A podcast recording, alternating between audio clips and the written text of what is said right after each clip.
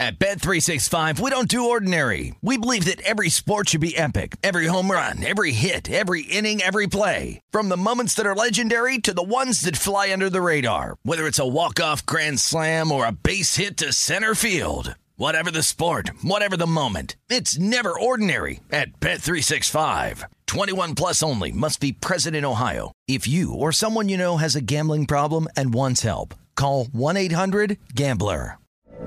From BBC Radio 4, Britain's biggest paranormal podcast is going on a road trip. I thought in that moment, oh my God, we've summoned something from this board. This is Uncanny USA. He says, somebody's in the house, and I screamed. Listen to Uncanny USA wherever you get your BBC podcasts, if you dare.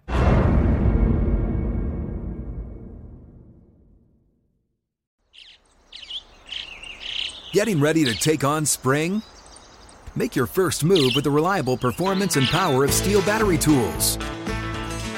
From hedge trimmers and mowers to string trimmers and more, right now you can save $50 on select battery tool sets. Real STIHL. Offer valid on select AK system sets through June 16, 2024. See participating retailer for details. The wait is almost over. Get ready for the 2024 NFL season as the full schedule is announced. Bring it on. Every rivalry, every rematch, every rookie debut, every game revealed. The 2024 NFL schedule release, presented by Verizon, coming in May. Live on NFL Network, ESPN2, and streaming on NFL Plus. Terms and conditions apply to NFL Plus. Visit nfl.com/schedule release to learn more.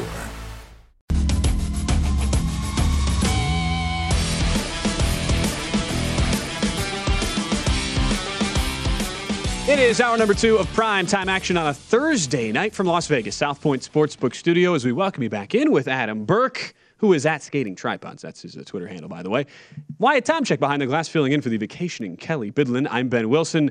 Home run for Jose Ramirez. They're in Boston, 1-0 lead for the Guardians. We're going to update all the scores in a little bit, but I heard that guy's pretty good at baseball, Adam. He's not bad. 20th. The other guy in the team was pretty good, bunted in the second, first inning.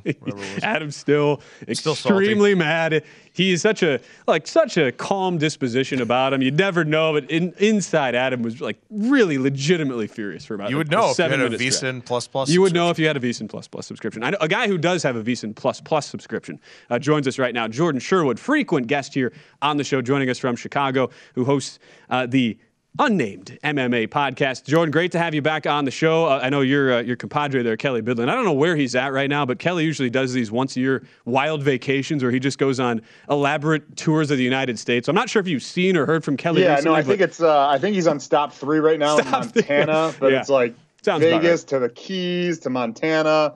Does it every year. It's tough to follow, that guy, but I think he's in Montana right now. So okay. Good for him. Thank you. Deserves a break. Yes, Jordan Sherwood, our resident Kelly Bidlin, wild Kelly Bidlin tracker right now, helping us out here. As far as the card this weekend, very big one, and it starts right at the top. I know you just recorded your podcast a little bit earlier. Juliana Pena, Amanda Nunez. Nunez, very healthy favorite here in the rematch there of that title bout. So, what do you make of the matchup and where the line is reflective of your thoughts there for the Saturday match? Yeah, I think it's reflective as where it should be. I mean, Amanda Nunez is the greatest mixed martial arts or female mixed martial artist that we've ever seen, and she's one of the best all time if you compare her to men. And look, she had an off night against the Venezuelan Vixen, and everybody does. That's the beauty of mixed martial arts. It really, when you go in there, anybody can win. And look, it was about where she had been dominating for so long. She had a fantastic first round and then completely gassed. And I'm not discrediting Juliana Pena. She's a fantastic fighter. She's been in there with the best. She's coming off the Ultimate Fighter, and she deserved the win because her cardio held up. Amanda Nunez's did not. She was also, Amanda Nunez was coming off of a bout with COVID. So I think all that factors into the fact that, look, from what I understand out of her camp, Amanda Nunez looks great. She's prepared mentally. She's prepared physically. And I'm expecting a vintage performance by Amanda Nunez on Saturday night. I don't think that it's probably too risky just to have her as a straight money line. So why not do what Amanda Nunez always does and look for her to win inside the distance, look for her to win on the earlier side of the rounds, and take the under at 2.5 just because, mate, I mean, hedge just in case lightning strikes twice, she gasses once again, and then, Juliana Pena takes over midway through that second, third round. Jordan, that's only one of the two title fights that we have coming up here in this UFC 277 card. And the other one in the flyweight division, Brandon Moreno, Kai Kara-France. Moreno's a pretty big over $2 favorite in this fight. Do you see it playing out as the betting market does? Yeah, I do. I think just because Brandon Moreno's just better everywhere than Kai Kara-France. I mean, this is also a rematch. Brandon Moreno holds a victory over Kai Kara-France several years ago, and they're probably both, much better fighters than when they met the first time. But Brandon Moreno's, he's been in those championship wars with Deiveson Figueiredo. He's very well-rounded. He's an underrated grappler. He's got cardio for days. And even if he gets into a firefight with Kai Kara-France, who's got unbelievable power for 125 pounds, I think he can survive. And the kryptonite, the one thing that we've seen out of Kai Kara-France before is he struggles with grapplers. He struggles with guys that take the fight to the ground and look to submit him. He did survive against Baharaj 3 fights ago, survived a deadly rear naked choke, got out of it, knocked him out in the first round. He had a very impressive performance against Cody Garbrandt, the former bantamweight champion. But I just think Brandon Moreno is prepared for everything he's going to see from Kai Kara-France. But I do believe this is like a typical flyweight fight, and it does go the full 5 rounds. So if you do not want to lay $2.10 there on the screen with Brandon Moreno, obviously you can get a healthier price with him to win on the judges' scorecards, and I believe that he will do so. He'll win the fight via decision. Just show the heart of, again, a guy that I believe is, quite frankly, could be, once again, a champion of this division if he meets Deiveson Figueiredo. Brandon Moreno on points Saturday night. Again, this is UFC 277, talking with Jordan Sherwood. He is at Woodon1063, for those who do not follow Jordan already on Twitter. And we've got all the props here up that we're showing on screen as we go through all these fights. The other one I want to get your take on before we get to your card there, at least in the main card there, where you've got that's what, third from the last one, Pavlovich and Lewis, where it's interestingly enough, you have, I think, the most juice I'm seeing in any of these lower round totals, only 1.5, but the juice is like minus 160 to the under here. As close to a pick'em as you're going to see. I know we've seen some money come in on Pavlovich up to about $1.40, $1.45 in a lot of the market. First off, what do you view on that line move? And is it a situation where you'd still be looking at an under, even though you got to lay a lot of juice to do that on only a 1.5 total for the round prop there? I'm quite surprised on the line movement. I mean, Derek Lewis, the Black Beast, is one of the most popular fighters currently in the UFC. He holds the knockout record, not just the heavyweight knockout record, the knockout record in UFC history. He's very rarely in a boring fight. I mean, actually, the one time that he was in a boring fight, it was one of the most boring fights ever seen against Francis Ngannou. Yes, Derek Lewis has lost 2 of his last 3 fights, but they were against Ciryl Gane, an interim heavyweight champion, and Tai Tuivasa, a guy that I believe will be fighting for the heavyweight championship very soon. Derek Lewis struggles with guys that put pressure on him and threaten as a grappler. I don't believe Pavlovich presents that. I believe Sergey is going to try and stand with Derek Lewis. He's going to try and, swing some wild punches and land something. And that is just a recipe for disaster. Derek Lewis surprises people of just how athletic he is and just how quick he is. And one punch, whether it happens in the first round or as we've seen in his victory over Alexander Volkov, after taking 14 minutes and 30 seconds of punishment, he could land one bomb and end the night. So I'm shocked that Derek Lewis is still an underdog. I'm recommending you play him at the dog money because I think that he is not going to be threatened or by anything Sergey Pavlovich is going to. Pavlovich this is a dramatic step up in competition for him. I don't think he's prepared. Derek Lewis, in my mind, is still a top 5 heavyweight in the world, and I love him as an underdog. And yes, you probably have to play the odds at the fight not going to the judges' scorecards. Right. Don't get crazy. Like, Derek Lewis isn't going to throw up a submission, and I've seen that up there. It's like, 25-1. That's not happening. But Derek Lewis landing a bomb, getting a knockout, and even further plus money, I'll take that for sure. Jordan, I'll let you take us somewhere here because I want to get your thoughts on the undercard and maybe a bet that you like or maybe a fight that you think is really intriguing, whether it's because of the betting odds or just maybe a stylistic matchup, something like that. What on the undercard would you say is the most interesting fight for you? Let's go style. Let's go first fight of the night. A guy by the name of Blood Diamond and Orion Kose. Blood Diamond, comes from that renowned city kickboxing camp. He's a great kickboxer. He made his UFC debut. Lost to a grappler in Jeremiah Wells. Kose is not as good of a grappler as Jeremiah Wells, but I think we're going to see a similar fight play out. This fight's not going to be standing for too long. Orion's going to take the fight to the ground and likely dominate from there. So, yes, Kose straight up money line, $1.80. I like the under. I think there's a first-round finish and likely a submission finish because, look, Blood Diamond is talented. He's a talented striker, very good kickboxer, but extremely amateur, extremely raw in his mixed martial arts game. And I don't think that he's improved his ground game enough in 3 months since we last saw him, or 4 months since we last saw him, to warrant any fear that the same result's going to play out. So I like Kose in the opening fight against Blood Diamond. Love that. Giving us something right out of the chute. This is at the American Airlines Center, by the way. I believe that is a 6:10 Eastern start for the very first fight of the night there with the Blood Diamond and Kose. As far as for the wagers, again, looking at Nunez in the main event there, looking at the under as well there, as well as that's about you just talked about there, Jordan. Those are going to be the plays here, and you might be looking to add a little bit later, depending on we talked about that the Hall price could potentially, or I should say the Lewis price, depending on where that thing goes here this weekend. Yeah, I think you got to grab it now. He's going to be a public play, certainly as a dog. So my recommendation is to grab it now. I think he's going to win the fight, and only the odds are going to go down, not in your favor. So grab the Black Beast while you still can. Jordan Sherwood, always a pleasure, man, having you on. Thanks so much for the time, and best of luck with those plays here, UFC 277. Adam, Ben, thanks for having me on. Absolutely. Woodon1063, where you follow Jordan on the Twitter machine. All right, excited for that this weekend.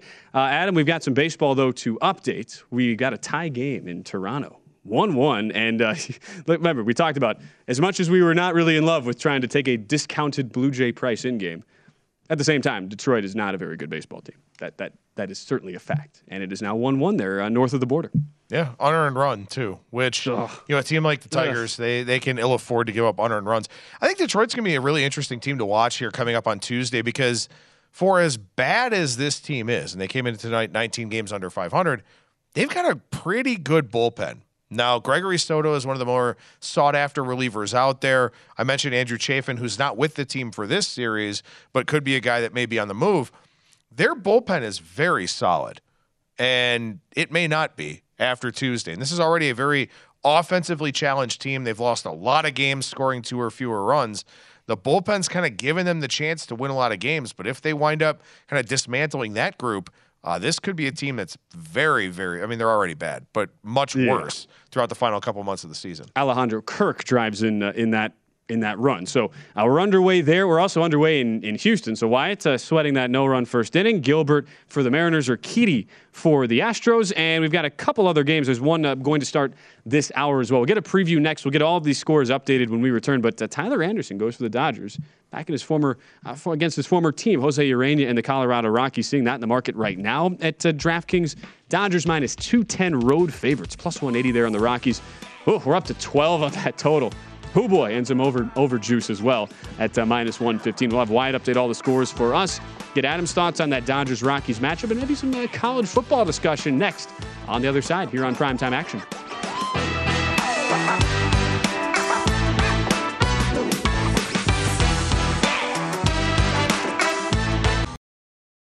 At Bet365, we don't do ordinary. We believe that every sport should be epic. Every home run, every hit, every inning, every play. From the moments that are legendary to the ones that fly under the radar. See for yourself when you sign up today and get $150 in bonus bets when you bet just $5. Whatever the sport, whatever the moment, it's never ordinary at Bet365. 21 plus only. Must be present in Ohio. If you or someone you know has a gambling problem and wants help, call 1-800-GAMBLER. Terms and conditions apply. From BBC Radio 4, Britain's biggest paranormal podcast is going on a road trip. I thought in that moment, oh my God, we've summoned something from this board. This is Uncanny USA. He says, somebody's in the house. And I screamed. Listen to Uncanny USA wherever you get your BBC podcasts, if you dare.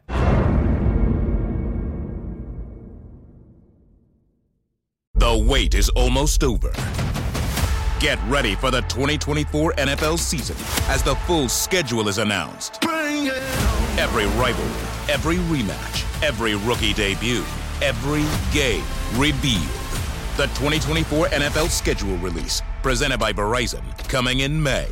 Live on NFL Network, ESPN2, and streaming on NFL Plus. Terms and conditions apply to NFL Plus. Visit nfl.com/schedule-release to learn more. What's up? I'm John Wall. And I'm CJ Toledano, and we're starting a new podcast presented by DraftKings called Point Game. We're now joined by three-time NBA Sixth Man of the Year, elite bucket getter. Let's please welcome Jamal Crawford to Point Game, King of the Court one-on-one tournament. If they had it back in your prime, do you think you could have took it all? I'm going to be honest with you. I don't think I could have took it all, but I think I would have shocked a lot of people. I think Kobe and everybody in their prime, Kobe would win a one-on-one contest. Yeah, because you got to think, he's going to guard. He don't care about guarding. He's going to guard. He's going to guard. Like, you see him in the Olympics, he's going to guard. And then on top of that. Like that, see that? Ladies and gentlemen, please welcome Sam Cassell to Point Game. I remember you came out from crying tears. I mean, he was in a culture shock. And then he's going through withdrawals about winning. Remember what I told you? I said, OG, you think I can get paid and go back and play in college because it ain't it? Check out Point Game with John Wall and CJ Toledano on the iHeartRadio app, DraftKings YouTube, or wherever you get your podcasts.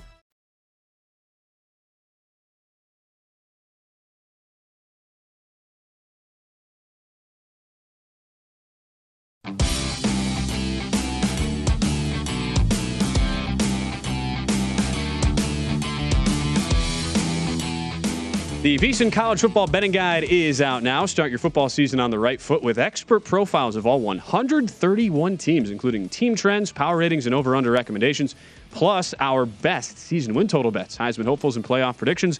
The only way to get access to this year's Football Betting Guide is to become a VSiN All Access subscriber. Sign up for VSiN All Access today and get everything we offer for the entire football season, including our upcoming Pro Football Betting Guide, which is still to come. Subscribe now at vsin.com/subscribe. Let me get into some of Adam's thoughts on the overall college football season, just maybe for the college football playoff, because we've done the last two nights on the show, maybe some of the outsiders who could break in, and then looking at some of the favorites. So I want to get to Adam's thoughts on that in a moment. First, let's update some scores. Wyatt Tomchek patiently watching. Jose Urquidy, couple of outs there to start. So you're 2 outs home out of your 6 there in that no-run first inning bet, Wyatt. Yeah, the first batter hit one straight away center field. I was like, well, lost the bet on the first swing of the game. But thankfully, we were only 4 outs away, so all right, cross the fingers. But scores around the MLB here tonight. Royals and Yankees in the fourth inning. 0 apiece for both teams, plus 225 on the money line for the Royals, hanging in there with the Yankees coming off that 2-game sweep that the Mets had against them, including a walk-off win last night. Minus 285 for the Yankees on the money line. 5.5 is the total. In the fourth inning, Phillies in control of this matchup between them and the Pirates. 4-0 is the score. Minus 1,600 for the Phillies on the money line, plus 850 for the Pirates. Total sitting at 8.5. In the fourth inning, Tigers and Blue Jays tied up at 1. Plus 190 on the money line for the Tigers, minus 235 for the Blue Jays. Total is sitting at 7.5. In the fourth inning, Guardians on top of the Red Sox, 1-0. Minus 185 on the money line for the Guardians, plus 150 for the Red Sox. Total at 6.5. And just underway here in Houston in the first inning.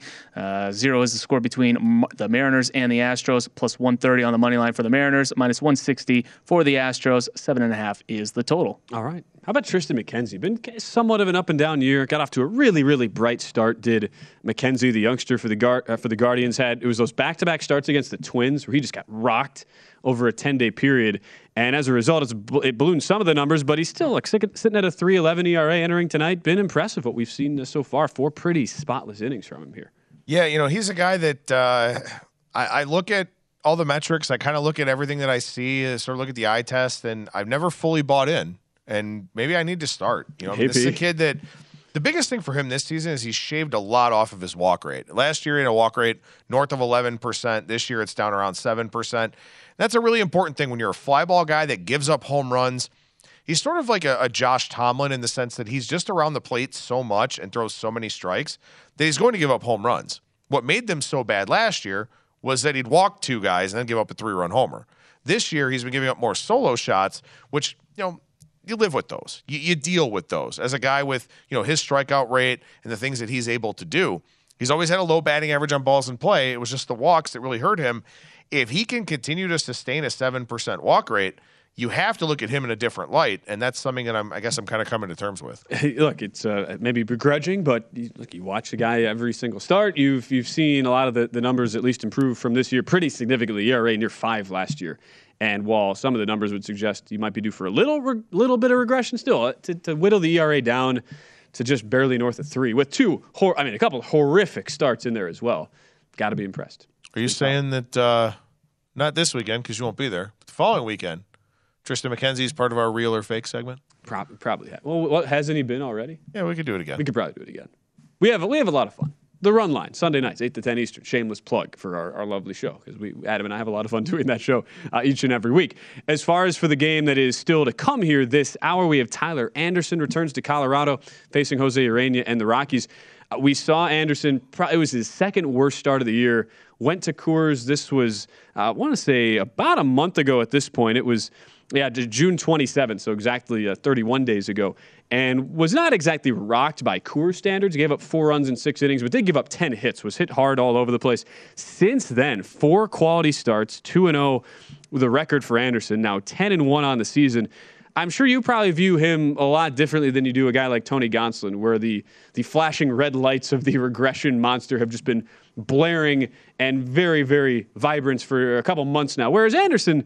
guy with a 2.79 ERA, but expected ERA of 3.04, fielding independent pitching 3.27, doesn't really walk anybody, hasn't been incredibly lucky with the batting average on balls in play or the strand rate necessarily.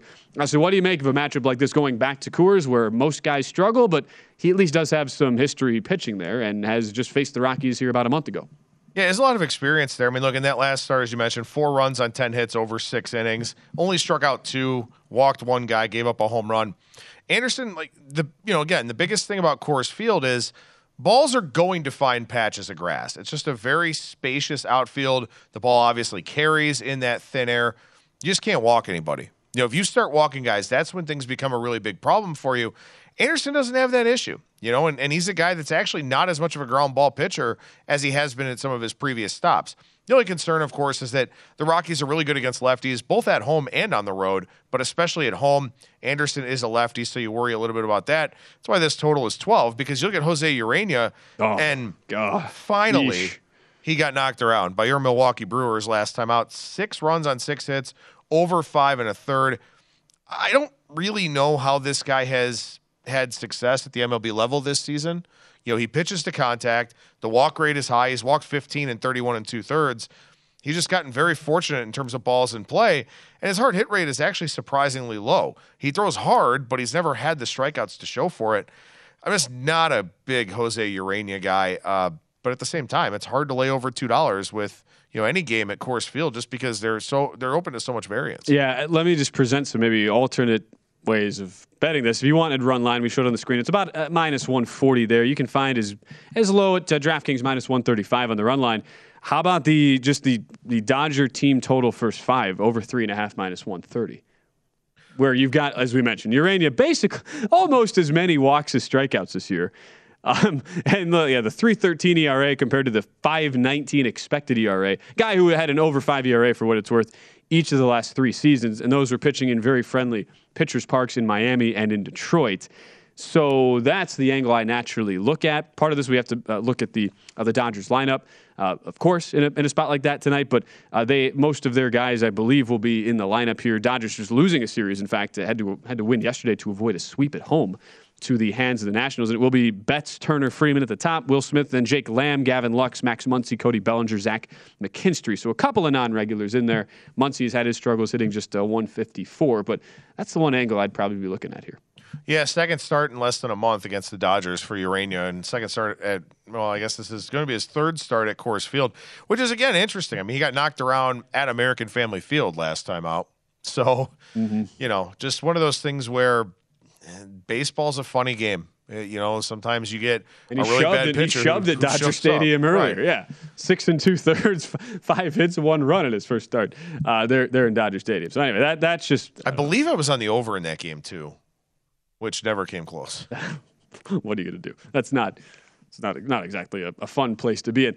Speaking of potential overs and scoring, we just get another 2-run inning here in Toronto. So the Blue Jays have added a couple to the Tigers. So from down 1-0, they got the unearned run in the third inning. And now Matt Chapman, 17th homer, putting together a nice little year there north of the border.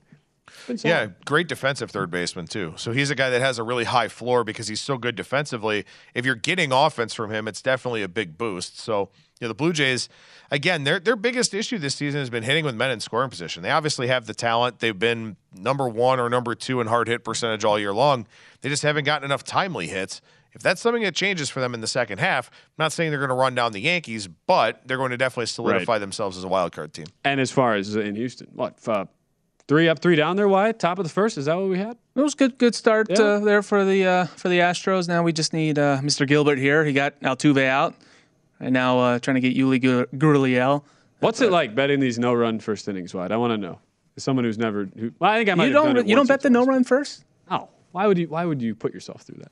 Why would you put yourself? Adam, do you ever bet those? Here's the thing. It's a quick, easy sweat, and if you have a bad.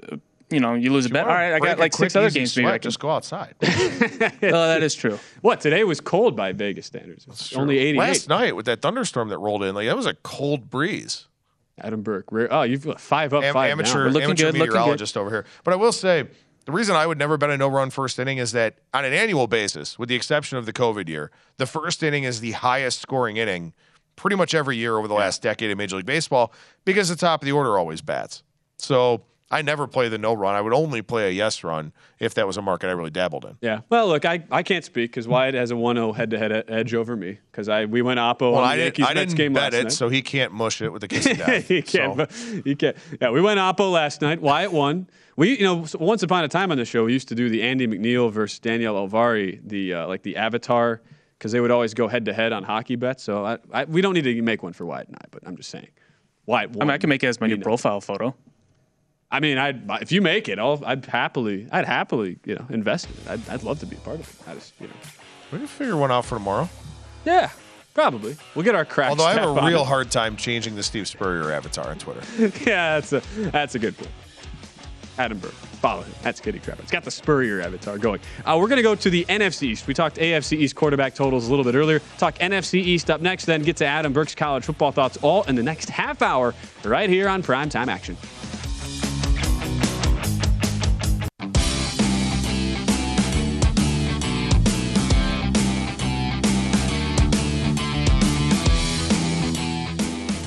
Baseball predictions made brighter. Join the Born in the Ballpark Challenge presented by Blue Moon to compete free for cash all season. Enter weekly prediction pools to fight for your share of $62,500 in total cash prizes. Head to DraftKings.com/Blue Moon now to join the action. Blue Moon made brighter. 21 and over only. Terms and conditions and other eligibility restrictions apply.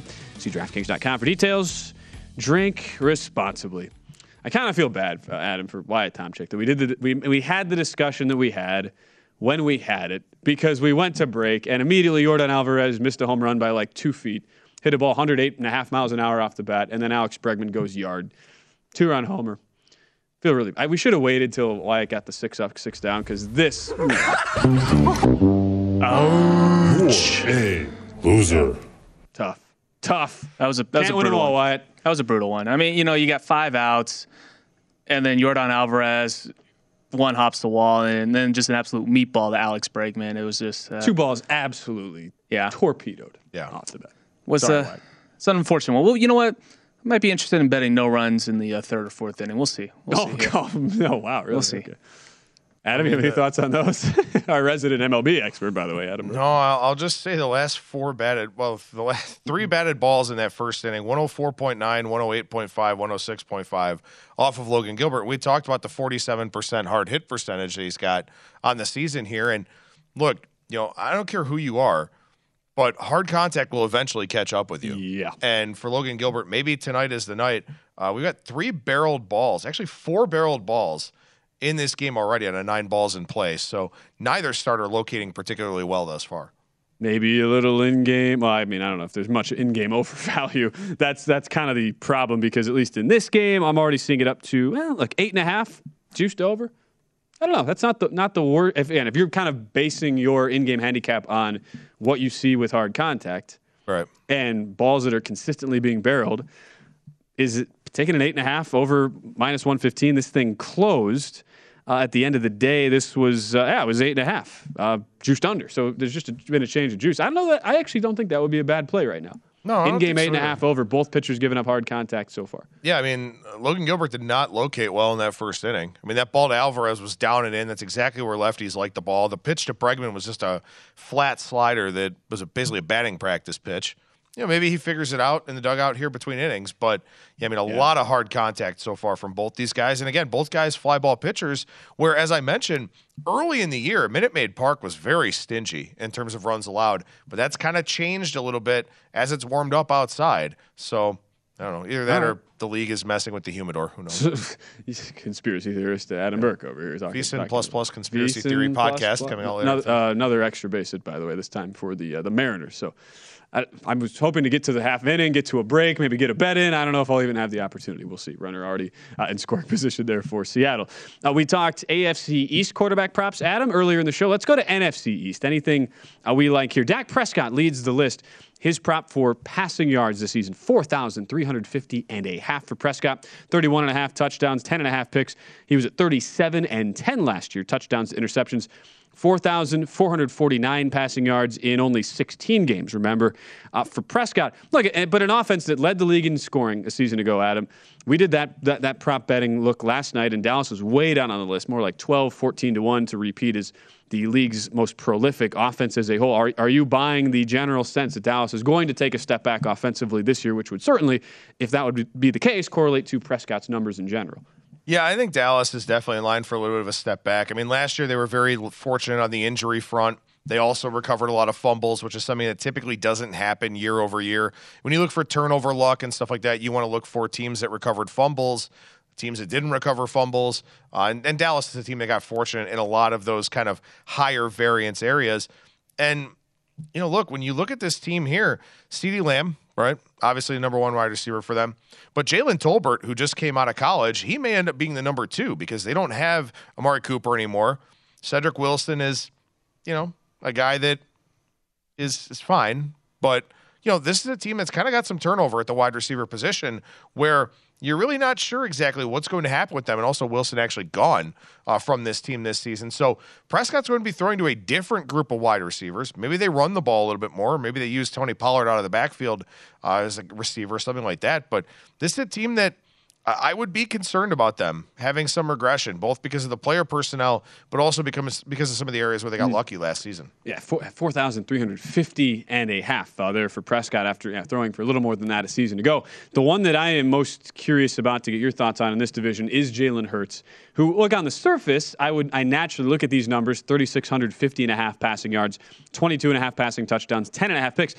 I naturally look at all of those, Adam, and think under when you consider the rushing volume you're getting out of a guy like that, who rushed for nearly 800 yards a season ago, rushed for 10 touchdowns a year ago, threw for 3,144 yards, but in 15 starts. So that would have been about a 3,563-yard pace for 17 games, about 100 yards shy of where we're at here, 16 touchdowns to 9 interceptions. I totally understand the fact that he's going from year one as a full starter, year two in the league now, to his third year as a pro, second year getting the full keys to the cars there under Nick Sirianni and his offense. But how do you try to quantify a guy who is, I don't know that he's necessarily going to stop running. I mean, that's one of the guy's biggest assets, even if that's something that could potentially lead to more hits over time. We've seen Kyler Murray cut back on his running, but that's because he was taking so many big shots. Hurts did a pretty good job of keeping his body relatively clean from taking the big lick and was pretty, I mean, probably the most veteran part of his game, if you had to watch him the first couple of years, especially last year, was just getting down, creating extra yards without giving up the big hit on him. So am I crazy for thinking I understand he'll probably show some more incremental improvement this year, but maybe those numbers are all a little bit high and maybe you're paying a bit of a tax for how high the general betting public has been on Philadelphia this offseason? Yeah, I think you really have to look at this and you have to wonder, you know, what their strategy is going to be with Jalen Hurts because you don't acquire A.J. Brown not to use him. You know, you've already got Devontae Smith. Now you've got A.J. Brown. You've really got a situation here where this kid is set up for success to throw the football. Dallas Goedert, also a really, really good tight end. So I think that kind of the idea here is surround him with a lot of talent to the point where he doesn't have to put his body at risk as much as he did last season, you know, kind of almost out of necessity, maybe out of a lack of confidence, who knows. Also, they had some offensive line injuries last year that they had to kind of work around. But again, you're talking about a quarterback that I think is a decent thrower. I don't know if I'd call him above average. Mm-hmm. And you're talking about trying to go over, you know, some numbers that probably have been adjusted a little bit, especially with the addition of Brown. It's just very hard to figure out, you know, how much of the game they want to put into Hurts' hands unless they absolutely have to, if they're trailing or something like that. They're such a fascinating team to me. And I thought last year they were the highest variance team in the NFL going into the season. I thought they could win 4 or 5 games. They could win 10 or 11 games. They wind up going 9-8, being maybe a little bit higher on that end of the spectrum. Mm-hmm. But I think it's the same thing this year, where I think this team could be really good. I also wouldn't be shocked if they win, if they go 7-10 or 6-11, something like that. So that wide range of outcomes, I think, makes it tough to kind of pinpoint where Hurts ends up. And keep in mind, too, for teams in these divisions, we talked about it earlier, Adam, some of the easiest strength of schedules for everybody. Giants have the easiest strength of schedule, Eagles second easiest, Commanders sixth easiest, and then you go to Dallas, rounding out the list there in 10th. Can you really, is it even possible to make wagers on these Daniel Jones props when a guy has played, if you look at the season-by-season games played, 13, 14, 11 last year? His career high, 3,027 passing yards as a rookie. He's at 3,650.5. Same number as Hurts this year. How much confidence do you have in him even staying healthy this year? Because that's probably where you'd have to start that handicap, at least I would think. Well, a lot of people are really looking at this Giants team. And when you look at NFL history, you know, you have a team go from worst to first in the division on almost an annual basis. I think it was, you know, something that happens very, very frequently. So a lot of people are kind of looking at the Giants as possibly being that team. And look, it's going to help to have actual coaching now with Brian Daboll and Mike Kafka, because Joe Judge had no clue what he was doing. Obviously, we all know Jason Garrett. So the Giants are in a situation where they've upgraded their offensive line to maybe be league average. Daniel Jones has a lot of weapons around him. He's also a guy playing for a contract, kind of playing for his future.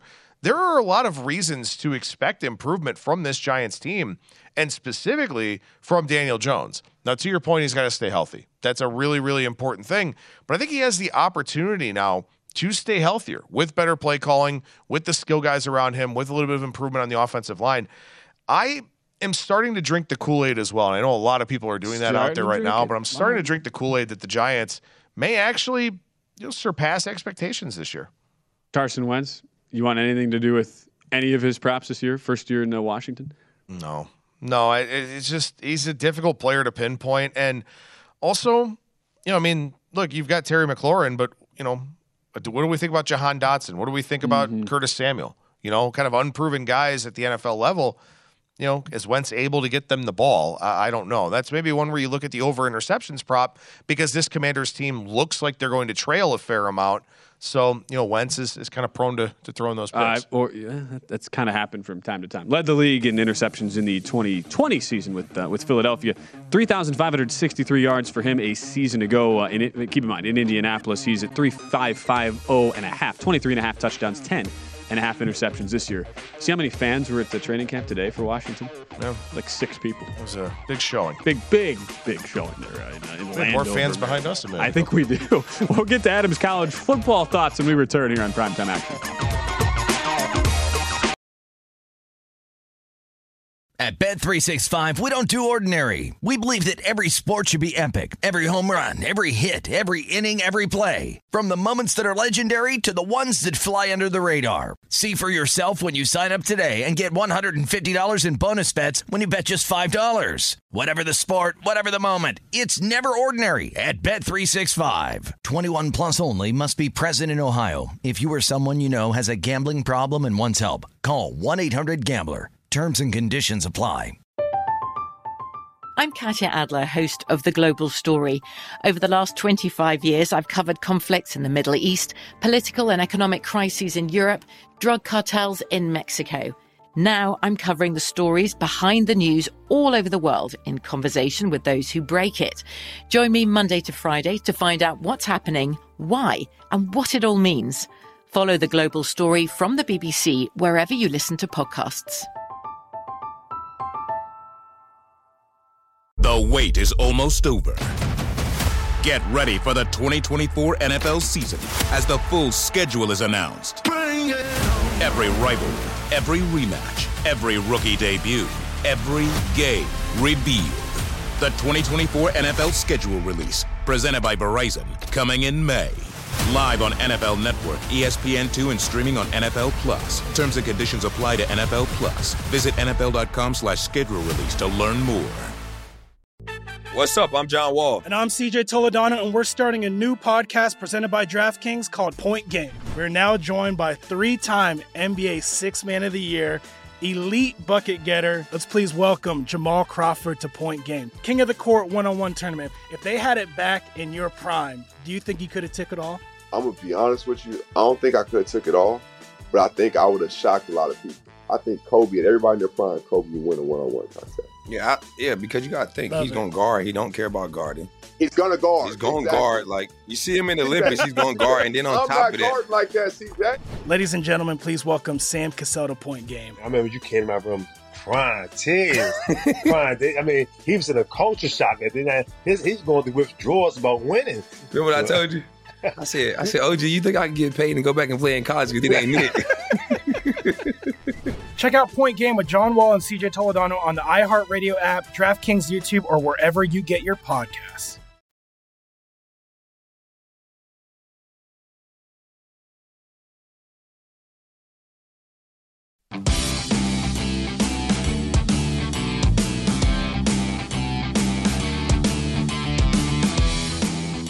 Ice cold beers, cold hard cash. Join the action on the pitch with the Heineken 2022 Soccer Prediction Challenge. Compete in 20 free-to-play pools this season for your shot at a share of $100,000 in total cash prizes. Head to DraftKings.com/Heineken now to start your run at victory. Heineken, beer made better. 21 and over only. Terms and conditions and other eligibility restrictions apply. See DraftKings.com for details. Drink responsibly. They are underway in Colorado, and we looked up and on the second pitch of the game at it, Mookie Betts hit a ball to the warning track, hit it very hard, and it results in a loud out. Basically, Jose Ureña's season in a nutshell so far. A lot of hard contact, a lot of balls in play, but he's been pretty fortunate. Wrong Sub part of the park. ERA.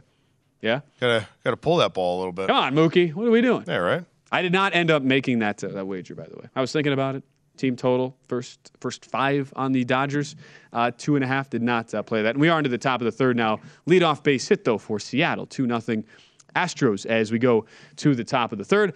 We've been talking about this, Adam, throughout most of the day, the college football betting guide. It is now out. You had such a big role in that. Nearly 50 team capsules from Adam Burke that you wrote up for that guide this year. So wanted to get your take. We've done our thoughts over the last two shows, looking at maybe some of the long shots to make the college football playoff, some of the favorites to get in. If we look at the actual national championship market, one of the things we have not actually looked at this year, where do you stand at the teams at the top where Alabama plus 175 favorites right now? You have Ohio State at 3-1 and then Georgia at 4-1, similar to how those are the three favorites to make the college football playoff. Everybody else at plus money here. Of those top three, are you also of the thought that it is just a Alabama, Ohio State tier in and of itself, and Georgia in a solo B tier, or are you seeing things a little bit differently heading into the 2022 campaign? Well, in terms of my season win total projections, Georgia with 11.4 wins, Ohio State 11.39, Alabama 11.37, and then Cincinnati 10.5. So Georgia, Ohio State, and Alabama, they're all going to be such big favorites in all their games. I think Georgia's minus 14 or higher for me in every game. Alabama's minus 13 or higher. And even Ohio State, you know, I still had them a pretty decent favorite when they take on Penn State. Same thing when they take on Michigan in a rare revenge game for the Buckeyes in that situation. So I think those are three of your four playoff teams. Then the question becomes, who's the fourth one? You know, I think for Clemson, they have to make the change to the true freshman quarterback whose name escapes me right now. But I don't think DJ Uiagalelei is going to get them to the college football playoff. And I worry about them, too, with Brent Venables, now the head coach at Oklahoma. Dabo Swinney also lost his offensive coordinator, Jeff Scott, to South Florida not that long ago. I don't know if Dabo's a great head coach. I think he's a good leader of men, except for when he's talking about players getting paid. But I do worry about both sides of the ball losing their coordinators here. So I have concerns about Clemson. So that means by default, we almost have to go ahead and look at the Pac-12, yeah, right? Kate Klubnik, by the way, your freshman quarterback, the prized recruit at Clemson. I wouldn't be shocked if he's got the starting job, you know, pretty quickly, if not right away to start the season, kind of a la Trevor Lawrence did in his freshman year. But then I think you have to look to the Pac-12, where Utah is really good. I'm a little bit higher than the market on Utah, but I have them down for 10.44 wins. Easily the best team here in the Pac-12 conference. Now, the Pac-12 does not have divisions this year. It's just going to be the top two teams by conference record. So Utah will maybe end up having to face USC again. Maybe they'll go cross the old divisions and play Oregon, something like that. But I think Utah to make the college football playoff at 5-1 is not a bad bet. I wrote about that in the guide where I think the schedule shakes out for them. I think they're the best team in the trenches. They're the most consistent team because you've got USC with this massive scheme change going to Lincoln Riley, Caleb Williams, all the new faces that they have. They're not a good defensive team either. So I think Utah may very well be that fourth team that makes the playoffs. Certainly could be Oklahoma, could be Texas, could be a Baylor that I'm higher on than the market, I think. But for me, I think Utah right now looks like that fourth team that's got the inside track. Yeah, and you'd rather just make a bet on one of those teams just to make the playoff as opposed to, a 60-1 shot. Like, you don't feel like that's real. Whoever's making the fourth spot, in other words, is not really a true threat to actually win it all this year. And the reality of it is, whoever the fourth team is that makes it in, they'll probably be a double-digit dog in that semifinal 13 game. 13.5, 14.5. Depending on like I said, I'm a little bit higher on Utah than the market. I've got Utah about 8.5 point dog to Georgia, 10.5 to Ohio State, 11.5 to Alabama. Okay. But I would think that if a potential playoff matchup did come, that line's probably closer to 2 touchdowns, just because you're going to have Cincinnati last year, Alabama. That was 14.5. I mean, if you get Georgia, Ohio State, and Alabama all in there, I mean, they're just far and away the 3 best teams in the country. So you have to put a little bit of a premium on a semifinal line with those 3 teams. And kind of in that same vein, would you actually make a bet on either a Bama or an Ohio State, or would you just lay a price on them? Because you're seeing right around minus 250 on those for those 2 programs specifically to make the college football playoff. Are you in the mind of, look, I know I'm laying a north of a $2 price. Let me just lock it in, though, instead of taking a shot on one of those 2. And then I got to figure out once we get to the playoff how to either A, hedge that out, or B, you're kind of riding it out, but it's by far from a guarantee once you get to that point. I will say this. I wouldn't bet Alabama. I think Alabama's the best team in the country, but we've seen them have a lot of dogfights in the SEC. I mean, the talent level in that conference is just so high. They lost to Texas A&M last year. Should have lost the Iron Bowl. If Tank Bigsby goes down in bounds instead of going out of bounds, Alabama loses the Iron Bowl. They're not in the playoff at all. So they're a team that scares me a little bit, especially being in the stronger division from the SEC. Georgia's in the weaker division, but the East is getting better. Tennessee's a better team. South Carolina's a better team. Florida will have a better culture with Billy Napier. Kentucky's still a solid team, even though they don't really have the talent to beat Georgia. I think Georgia's just fine. I think Georgia at 4-1 is not a bad play. If I'm taking anybody right now, and there were much better prices available earlier in the offseason, it's Ohio State. Because the biggest glaring issue for the Buckeyes has been the defense. And they brought in Jim Knowles from Oklahoma State, who should absolutely fix that group. I don't know if it happens in season or if it's happened already throughout spring camp and fall camp and all that, but that defense will be a lot better. You're not stopping that offense. Nobody in the Big Ten is stopping that offense. It's just not going to happen. So I think if you wanted to take positions on Ohio State and Georgia, it makes some sense. Alabama plays a difficult enough schedule in SEC play that I would kind of shy away from them. You shying away from out. So you wouldn't even want to lay the north of $2 price there on them to make the college football playoff. You'd rather hold your money for something else. For Heisman, do you have any prevailing thoughts on that? Where C.J. Stroud is your prohibitive favorite right now, plus 250. Bryce Young looking to potentially repeat, plus 350. And then you get a pretty significant drop-off. Only one other guy even in the single-digit tier with Caleb Williams going from Oklahoma to L.A. and USC. He's 7-1. I mean, after that, it's just to take your pick of guys. I've seen a lot of love in the market for Will Anderson Jr., the Alabama linebacker. He's down to 20-1. It'd be pretty amazing for a linebacker to win this award. Bijan Robinson also right there at 20-1. So if I was to take a look at anybody using the DraftKings numbers at least, and as always, shop around for the best price. I mean, it's critically important in any market, but especially these futures markets where some sports books have different holds theoretical holds and all that. Dylan Gabriel at 30-1 intrigues me at Oklahoma because Oklahoma has the chance to look really good in that conference. I think Baylor is still very strong, but I do worry about them a little bit offensively. Oklahoma State loses Jim Knowles, although they brought in Derek Mason, who's a stalwart from the SEC. But I think Oklahoma State's a team that could fall off a little bit. Iowa State will fall off without Brock Purdy and Breece Hall. They've kind of been a thorn in the side of Oklahoma for a long time. Kansas State as well, but I don't really trust Adrian Martinez. Dylan Gabriel put up really good numbers at UCF. He's in an offense that should be familiar for him with Jeff Lebby from Ole Miss, who likes to play with tempo, likes to kind of play an explosive brand of offense. Dylan Gabriel has the chance to put up a really big season for an Oklahoma team that could very well be the fourth team in the playoff. I know the committee probably doesn't want to put him there because of their playoff history, but Gabriel may be able to put up big enough numbers to be in that discussion when all is said and done.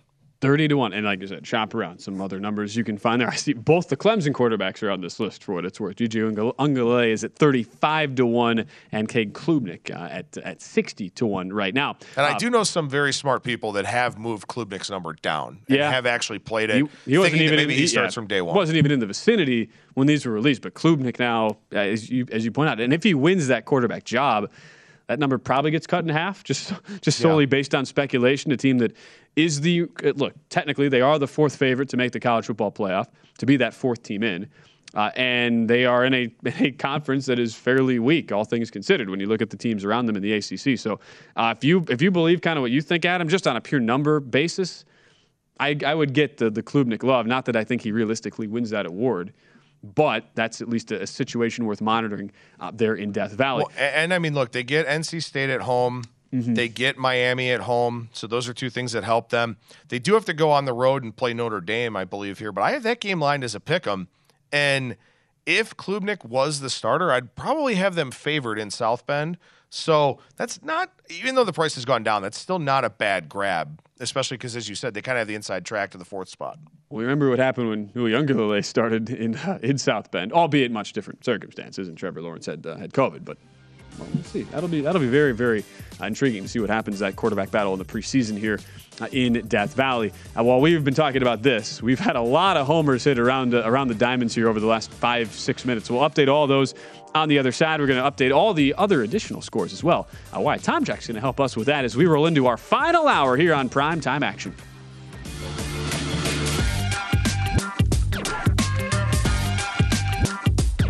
VSiN is here to help you learn more about sports betting. Sign up for our free daily newsletter at vsin.com/email, and you'll get show highlights and expert insights every morning. That's vsin.com/email. New to VSiN, the best way to. At Bet365, we don't do ordinary. We believe that every sport should be epic. Every home run, every hit, every inning, every play. From the moments that are legendary to the ones that fly under the radar. See for yourself when you sign up today and get $150 in bonus bets when you bet just $5. Whatever the sport, whatever the moment, it's never ordinary at Bet365. 21 plus only, must be present in Ohio. If you or someone you know has a gambling problem and wants help, call 1-800-GAMBLER. Terms and conditions apply. I'm Katia Adler, host of The Global Story. Over the last 25 years, I've covered conflicts in the Middle East, political and economic crises in Europe, drug cartels in Mexico. Now I'm covering the stories behind the news all over the world in conversation with those who break it. Join me Monday to Friday to find out what's happening, why, and what it all means. Follow The Global Story from the BBC wherever you listen to podcasts. The wait is almost over. Get ready for the 2024 NFL season as the full schedule is announced. Every rivalry, every rematch, every rookie debut, every game revealed. The 2024 NFL schedule release, presented by Verizon, coming in May. Live on NFL Network, ESPN2, and streaming on NFL Plus. Terms and conditions apply to NFL Plus. Visit nfl.com/schedule release to learn more. Getting ready to take on spring? Make your first move with the reliable performance and power of STIHL battery tools. From hedge trimmers and mowers to string trimmers and more, Right now, you can save $50 on select battery tool sets. Real STIHL. Offer valid on select AK system sets through June 16, 2024. See participating retailer for details.